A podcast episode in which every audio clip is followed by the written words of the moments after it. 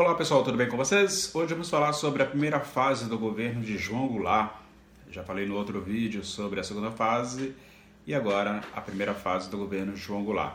Bom, o governo João Goulart ele vai iniciar ali por volta de setembro de 1961, né, após uma crise política né, que quase levou o país a uma guerra civil. Significa o quê? Que o governo de João Goulart, é, também conhecido como Jango, né, ele vai se estender do ano de 1961 a 64 e foi marcado, logicamente, por grande tensão política.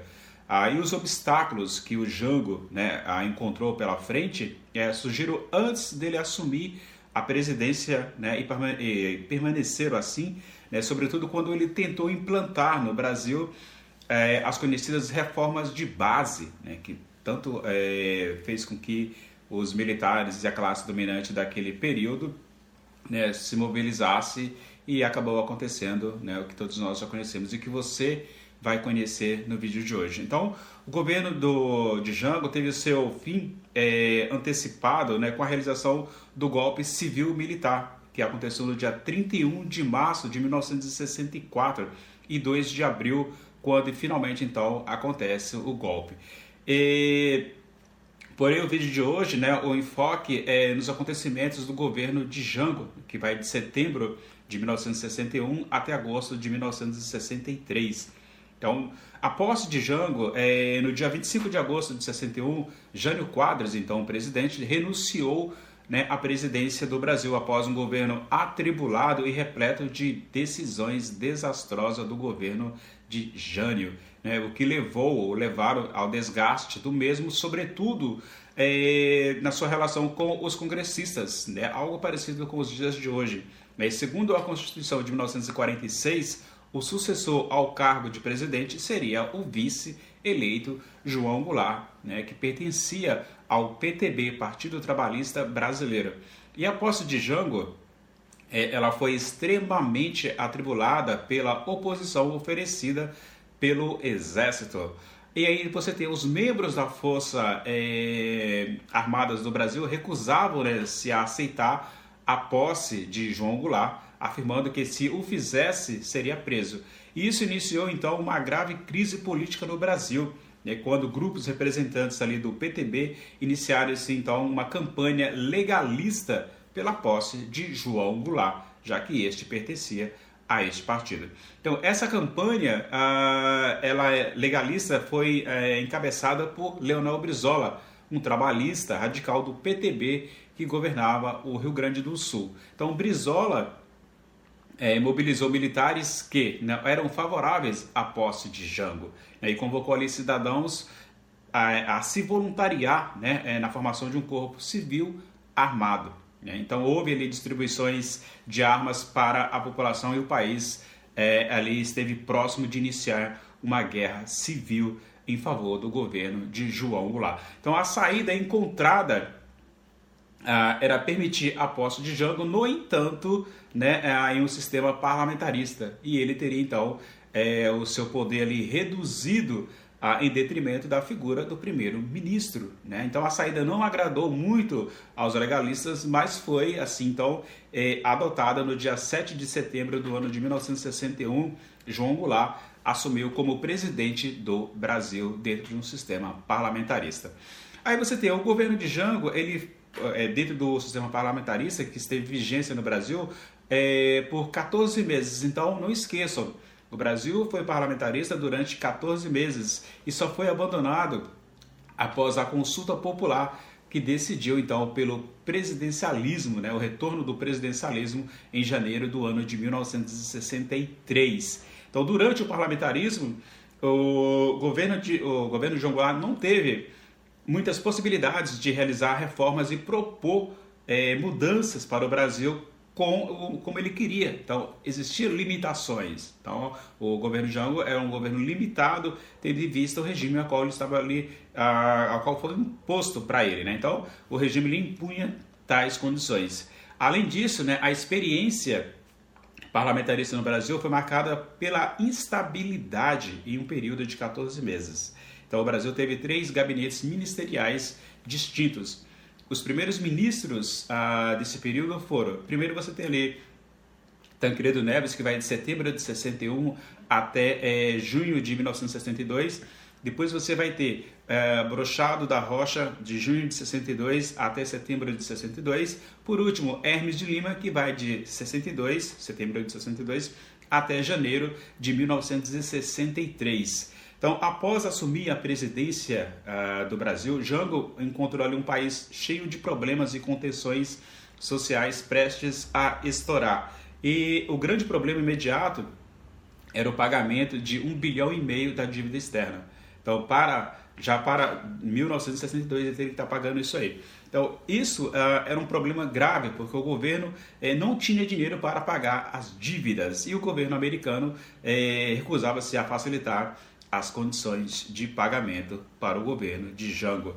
Então, além disso, a inflação eh, era altíssima e havia problemas de tensões muito grandes né, no campo pela não realização é, de uma reforma agrária no Brasil e a baixa quantidade de alimentos produzidos nos meios ah, educacionais também, sobretudo pela baixa é, quantidade de vagas disponibilizadas nas universidades brasileiras, que não supriu naquele momento as necessidades é, do mercado local e não é, abrigavam né, todos os estudantes, ou seja, você tinha uma quantidade imensa de alunos prontos para ir para a, a, a universidade, no entanto, o governo não tinha, não oferecia uh, estas vagas necessárias para a quantidade de alunos que estavam ali prontos para entrar no mundo acadêmico. Então, nesse momento, eh, os Estados Unidos né, voltavam então seus olhos para o Brasil, como sempre, os Estados Unidos sempre de olho nos países latino-americanos, asiáticos e assim por diante. É, e o Brasil temeroso, né? Eles estavam temerosos com o governo de João Goulart, que é, no primeiro momento, para o governo americano, Jango era um político é, que estava ali à esquerda demais. Ou seja, Jango incomodava. Então, esse espectro político visto dos Estados Unidos por Jango. Então ali havia assim é, é esse incômodo, né? então ah, e com a polarização da Guerra Fria havia então criado uma bipolarização no mundo entre o bloco capitalista e o bloco socialista. E em segundo lugar, é, algumas medidas tomadas pelo governo de Jango foram consideradas inaceitáveis pelo governo de Washington. Veja, o cara toma providências dentro do seu país, mas o outro não agrada com as mudanças né, que é realizadas aqui no Cone Sul. Uh, e essas medidas né, eram a Lei de Remessas de Lucros de 1962, que impedia multinacionais de enviar para fora do Brasil mais do que 10%. Imagina se fosse nos dias de hoje, né, fazendo com que essas empresas não enviassem todo o seu lucro obtido aqui, às custas do suor dos trabalhadores brasileiros. Então, assim, e essa continuidade de um projeto é, chamado de dívida uh, política externa né, independente a partir é, da ação de, São, de Santiago Dantas, né, que uh, lhe propõe ali o fim do parlamentarismo. Então, o fim do parlamentarismo vai chegando ali, começa a encaminhar para chegar ao fim no governo de Jango. Então, a experiência parlamentarista, conforme já foi citado anteriormente, ela foi curta, 14 é, meses no Brasil. Em um plebiscito realizado no ano de 1963, em janeiro, a população é, optou pelo fim desse regime e assim João Goulart assumiu o poder com plenos é, poderes e iniciou assim então é, o seu projeto político com a realização de duas medidas importantes naquele tempo, naquele governo, que foi o plano trienal e as reformas de base. Já em 1962, o governo de Jango lançou o plano trienal, né, que havia sido criado pelo ministro do Planejamento, Celso Furtado, grande economista, né, e o plano trienal tinha como objetivo promover né, o crescimento econômico do país é, e, ao mesmo tempo, criava condições é, para combater a inflação. Né? O plano trienal é, ele é visto pelos historiadores como um plano de política econômica de austeridade, pois estipulava o controle de gastos e o congelamento de salários. O plano trienal, no entanto, no governo de Jango, foi um fracasso e em meados de 1963 o governo já havia realizado ali é, aquilo que sugeria né, que não fosse feito. Promoveu então o aumento do salário dos funcionários públicos e o fracasso do plano trienal esteve relacionado com a sua pouca aceitação nos quadros políticos do Brasil, seja direitistas ou seja entre esquerdistas também.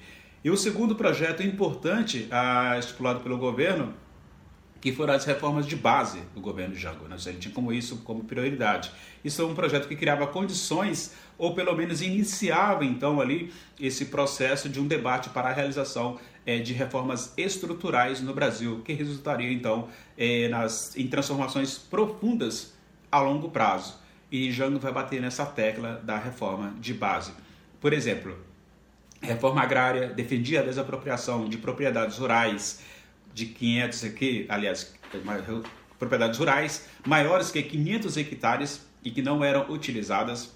Reforma tributária procurava criar condições é, para fazer a integração entre os impostos e defendia a ideia de progressividade fiscal, na qual tinha mais renda pagaria ah, mais impostos e que possuía menos renda pagaria menos impostos. Nada mais justo. Quem ganha mais, quem tem mais, que pague mais. Quem tem menos, que pague menos.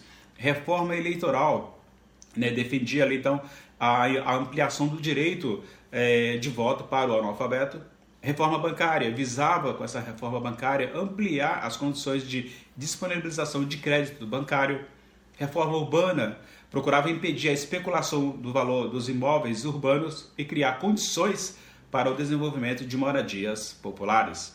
Reforma educacional procurava criar condições é, que ampliariam então a quantidade de vagas nas universidades eh, brasileiras. Entre todas essas reformas, a que foi largamente discutida e que ocupou assim, um debate político no Brasil ah, entre março e agosto de 63 foi a reforma universitária? Não. Política? Não. Mas sim a reforma agrária. Essa mexeu com muita gente. As outras reformas poderiam ser vistas ou podem ser vistas no estabelecimento de um projeto de intenção né, do governo é, para iniciar então um debate. No caso da reforma agrária, a adesão popular ela não foi é, aceita, né, é, esse debate não foi ali aceito de imediato.